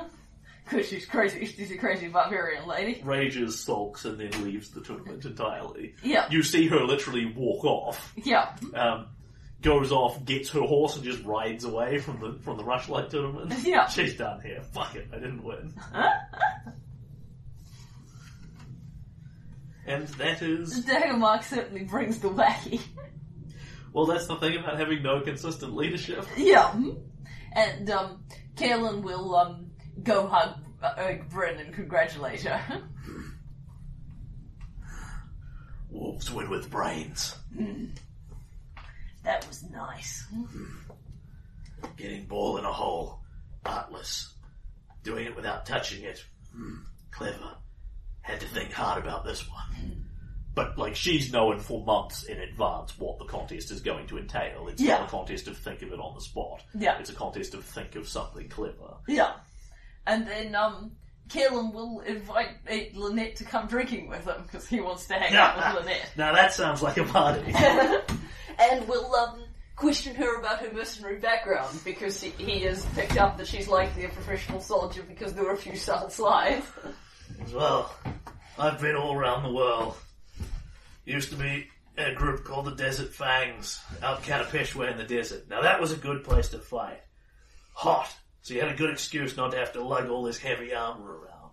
Out here, it's it's where it'll get stabbed because every other bug is wearing it too. of course, the others retired when they you know got old and wanted to settle down with their riches and that sort of thing. Me, I didn't lose this hand getting it eaten by a knoll, I'll have you know. A nice wizard girl put it back on for me. But I didn't I didn't feed my hand to knolls for a small tactical advantage just to retire. no. I looked for the biggest, baddest paycheck there is. And that's round here, that's Fort Drayliv. and, uh, well, I'm I'm I, I, I'm this I'm this spiritual leader. I, She is the high priestess of Fort Drayliv. ah, good stuff. Well, I know Dreliv pays well, but um, if things go tits up up that way, I'm sure we could find a place for you and stay at Thorn. He is kind of an asshole, huh? Uh, But he's an asshole that pays well, uh, there's a lot to be said for that when all's said and done. and he needs good people to start his wars. Aye. And yes, Kaelin will, um, Make no mistake, Gorham's hands in favour over his kingdom. aye, I can see that he's, um, right up behind Lord Street. and, um, Kaelin will, um, trade a few tales from his mercenarying days and, you know, have a drink. Yep, 'Cause, You know, she's his, and, um, will he's congratulate, kind of scum. it, it, she, and will congratulate her on having a backup plan. Uh, I figured this look. She sort of waves the hand in the air. This thing's damn useful, but it looked pretty cheap for that sort of contest. However, that's what King that's what King Drayliv wanted, so that's what King Drayliv get. But me, when I woke up this morning, I said, Gorham, give me the animate object spell, and he did. damn stupid. The only thing it doesn't do is give that damn stupid boulder a brain. If I had another three months to sort it out in basic training, I'd get that damn thing running straight. or it'd know to fear me. Yeah. hmm? Kaelin would totally hire Lynette to be an army commander if she wants to come get a job over his The, way. the boulder, incidentally, is still following her round because her one is now animated. So Oh, sweet. so you hear that? You're the worst soldier that's ever served under me. The boulder rolls back and forth slightly under the bar. And of course, they just replace it with another non-animated one Yeah, for the next guy. that's excellent. Okay. Thus ends the boulder challenge. Yes.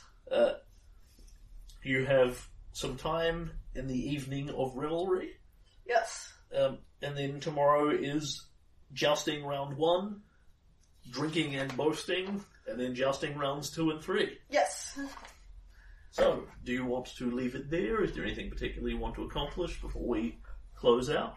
No, I think um, I, it doesn't seem like we're heading towards any sort of dramatic conclusion. No, so, certainly not. Um, so I'm happy to just close we- out there. if if there is anything you want to accomplish, um, you could do so. The the rivalry is mostly just descriptor rather than anything else. Yeah. So we could get that done this evening, um, or we can just leave it be as you fancy.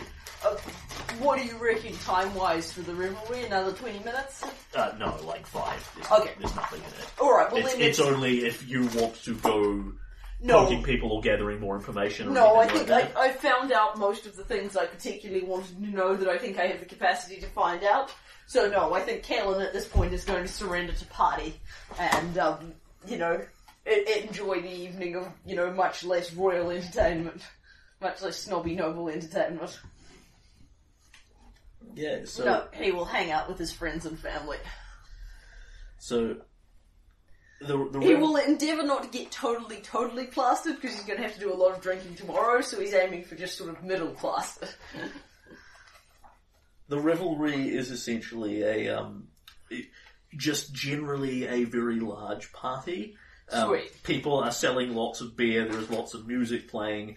There's no strong level of organisation to it. It's more like six or seven parties all in the same general area, all sort of blurring into each other. Excellent. Um, Pytax is supposed to field some sort of entertainment, and indeed, as people are getting you know good and roasted a couple of hours into it, um,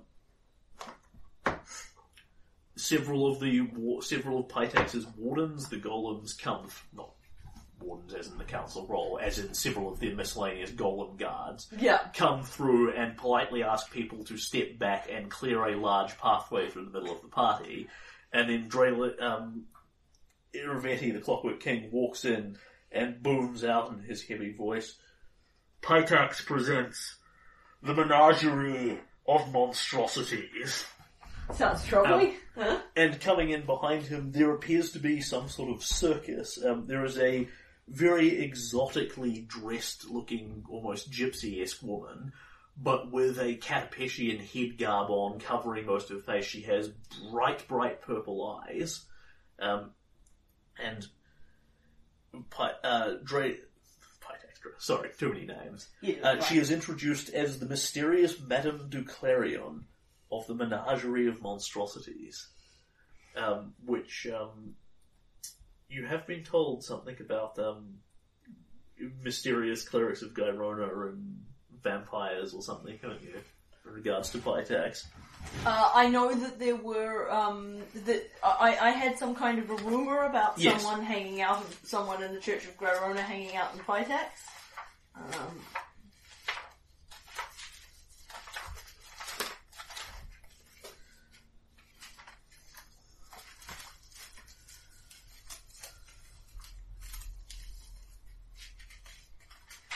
Uh, yeah. uh, the, Under spell of priestess of Gro- Urviti, under spell of priestess of Gyrona, who lives in cave in his palace. Both vampires and Urviti's armor protects him from the sun. yes. Yes, so the theory being, er, in this scen- scenario, Urviti is now a vampire. Yes. But um, here is a woman who is mysterious and covered up. Yeah. um, has strangely piercing, bright violet purple eyes. Yeah. Uh, you have not seen her anywhere in Pytax's delegation um, in daylight. Yeah. It's now night. Um, and she has with her a couple of very pale looking albino people in robes, and just sort of walking behind them all, unchained and unfettered, there is a variety of exotic, odd animals and monsters. You will see sort of di- lions and dinosaurs and chimeras and even a wyvern or two dancing and cavorting at her whim. She gestures to them, makes these sort of things, and they awkwardly stagger around and dance and roar and spit at the crowd. There are no restraints on them in any way, but they don't behave violently. They behave like a trained circus. All right. Um, Caelan will notably stop drinking and sober up, seem, seem somewhat sober. He doesn't seem to be enjoying this bit of the party very much. Uh, and people are pretty enthusiastic about it because it's Yeah. big giant monsters, Yeah. you know, dancing for everyone's entertainment. And they basically make a long, slow, about an hour long roundabout parade of the party, Yeah. um, and then go back towards Pytex's main delegation where she starts putting them back in cages. Yeah, and um, Caelan will watch. Caelan will watch the Madame, Yeah. and um, will look um, if it, for at any point if she makes eye contact with him, Yeah. and sh it has any kind of change of expression. Yep. Uh, she will quite definitely make eye contact with you at some point during all this, particularly if you follow the parade around Yeah. with this, because you're openly the king. Uh, that would then be a sense motive check Yep. against the mysterious Madame du Clarion. Who I quite possibly can't beat the sense motive of, because I'm not startling at it, but I will try nonetheless. No, that's a 15, which I imagine will not do it. She stares at you with these piercing violet eyes. Um, despite the fact that you can't see much of her, what you can see are the eyes look quite attractive. I mean, the rest, she could have giant vampire teeth Yeah. or, eh, you know, haggard skin or anything else, but she does have these sort of soul piercing eyes that stare into Kaelin and you feel that that feeling you get when an attractive woman sort of looks you up and down, vaguely assessingly. You know, she's she's looking at you, and one eye just closes and then opens again very rapidly, a quick wink. A lot, so a pierce a, s- a short but very piercing stare, then a quick wink, and then she dances on with her monsters. Yep. And the crowd applauds this very enthusiastically, and Tristan is very excited. Oh, look, that's a wyvern, and you know that's a snowy tiger, and you know Mhm. that one's that one's a rune giant, and blah blah blah blah blah. Mhm. Uh, and that is the revelry. Yep. People party on to the night. People go to sleep. When you get up the next day, Caelan goes to sleep at a not super late hour. He goes to bed at sort of um, te- uh, at kind of tenish because he wants to get a really good night's sleep before the big jousting day. the Clockwork King will send you just a simpler message at this point.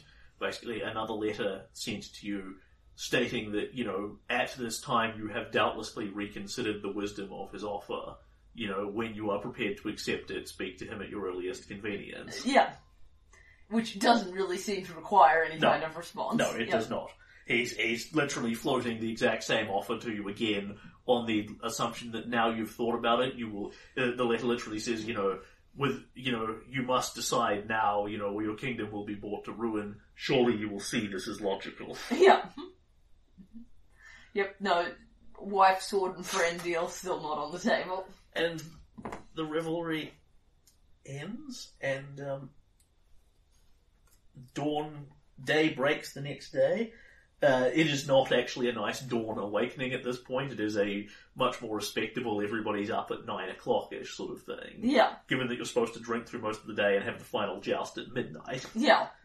Uh, so we begin with jousting round one. At this point, for your dramatic um, conclusion, if you would like the brackets for the tournament, I Oh. can now give them to you. Yes. They are openly declared because this is what will be happening. That, that sounds like an excellent uh, uh, conclusion for the um, Carolyn is of course at four. Uh, but I need to find them first. And I'll be pissed off if I can't find them because I printed them last time deliberately. Ah, here we are. Okay.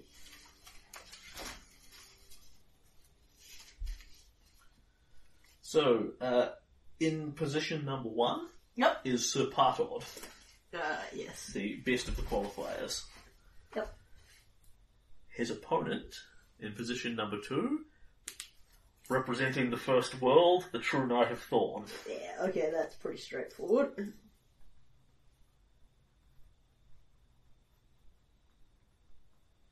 Yep. In slot number three, representing the kingdom of Mivon, Her Majesty Rast Selene. Ah, Your Well- first match of the day. this will be fun. But I, sus- I certainly hope I can beat her. In slot number five, representing the kingdom of Pytax, the steel juggernaut, Villamor Koth. Well, I'm glad I'm not facing him for the first round.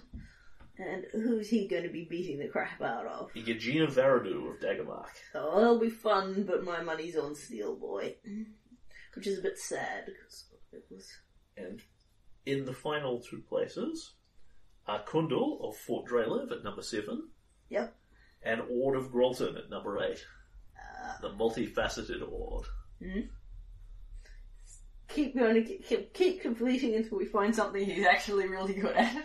So your first match will be Rast Selene. Alright. So, my picks are the True Knight of Thorns. I'm certainly hoping Kaelin will take the first round. What, you don't see Sir Parton pulling out an upset, upset win? No, not not against the True Knight of Thorns. If he was up against the Order of Grolton, I'd be prepared to. And him a obviously, shot. um, I am not bothering to roll out any of these matches that Kalen is not directly participating in. I'm Yeah. just declaring the winners as GM. Yeah, that's fine, but you can tell me how the matches go. Yes, yes. Yeah, um, and Kundal is my. Yep, so my pick is the True Knight of Thorns, Kalen, the Steel Juggernaut, and Kundal, which means it'll be a sausage fest. which means, uh, which also means if I'm right, it'll be me up against the True Knight of Thorns, and, um, the Steel Juggernaut up against Kundal.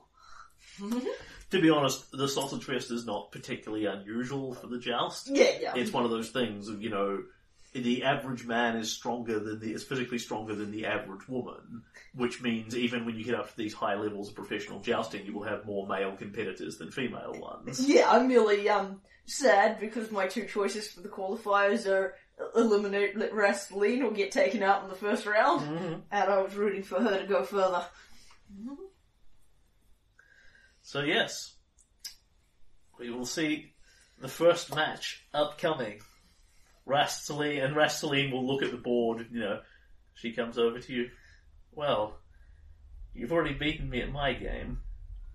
Let's see if turnaround is fair play at yours. I'll see you on the horse, I hmm, looking forward to it. and then we will go to the first round of the Rushlight Tournament Drunken Joust. Dun dun. dun.